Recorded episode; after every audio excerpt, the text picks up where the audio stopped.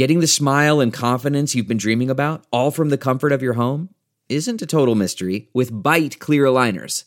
Just don't be surprised if all your friends start asking, What's your secret? Begin by ordering your at home impression kit today for only $14.95. Byte clear aligners are doctor directed and delivered to your door. Treatment costs thousands less than braces, plus, they offer flexible financing, accept eligible insurance, and you can pay with your HSA FSA. Get 80% off your impression kit when you use code WONDERY at Byte.com. That's B-Y-T-E dot com. Start your confidence journey today with Byte.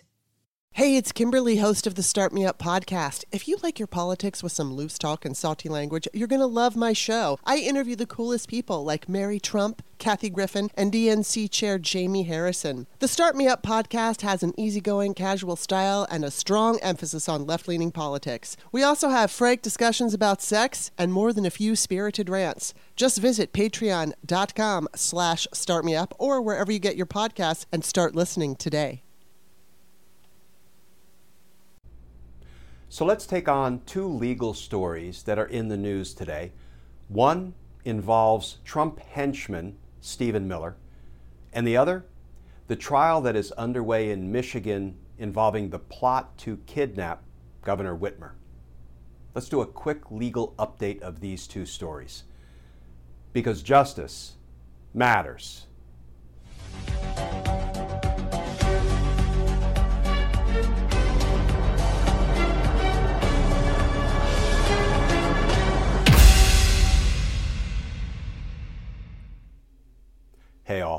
Glenn Kirschner here.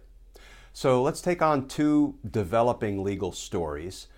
The first involving Donald Trump's xenophobic henchman, Stephen Miller, and the second involving these four yahoos who are on trial for conspiring to kidnap Michigan Governor Whitmer.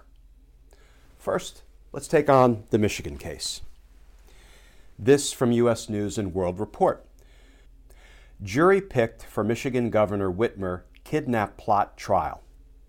And that article begins A jury was selected Tuesday for the trial of four men charged with plotting to kidnap Michigan Governor Gretchen Whitmer in 2020.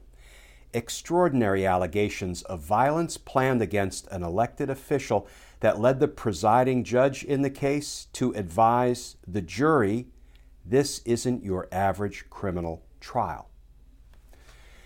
And friends, based on opening statements in the case, it seems like the government's case, the prosecution's case, is pretty strong. This from Courthouse News. In his opening statement, Assistant U.S. Attorney Jonathan Roth accused the men of a terrifying plan to kidnap the Democratic governor so they could hogtie her and take her away. Roth said federal agents intervened when it was learned the plan included blowing up a bridge. Okay, but what about the opening statements of the defense attorneys?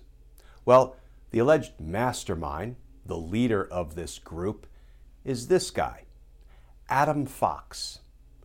What did Adam Fox's defense attorney tell the jury in opening statements? Well, Fox's lawyer said his client was a hapless, pot smoking misfit who was influenced by an FBI informant whom he met at a protest, not a mastermind of the 2020 plot as prosecutors allege. A hapless, pot smoking misfit. Only the best people. Well, one thing we can perhaps all agree on is Adam Fox is probably no mastermind. But the good news is you don't have to be a mastermind to be held accountable for your crimes. But speaking of hapless misfits, let's turn to Stephen Miller because he's back in the legal news today as well.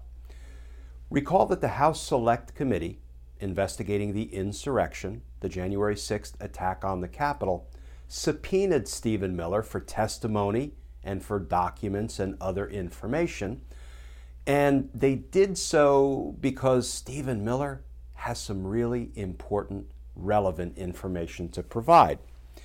Here is how Chairman of the House Select Committee Benny Thompson described some of the information they were subpoenaing from Miller. By Miller's own account, he participated in efforts to spread false information about alleged voter fraud in the November 2020 election, as well as efforts to encourage state legislatures to alter the outcome of the November 2020 election by appointing alternate slates of electors. Miller and his team also helped prepare for Trump's remarks at the Ellipse on January 6th prior to the riot, was at the White House that day, and was with the former president when he spoke at the Stop the Steal rally, the committee added. So Stephen Miller's information is relevant to the 10th power. So, of course, Stephen Miller just filed a lawsuit to try to stop the committee from getting some of this critically important evidence. This from CNN.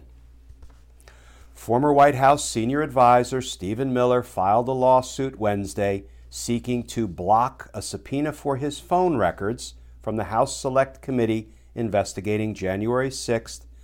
The committee has sought testimony from Miller as well, saying that he spread misinformation around the presidential election and pushed officials to change the results of the election. And get this, friends.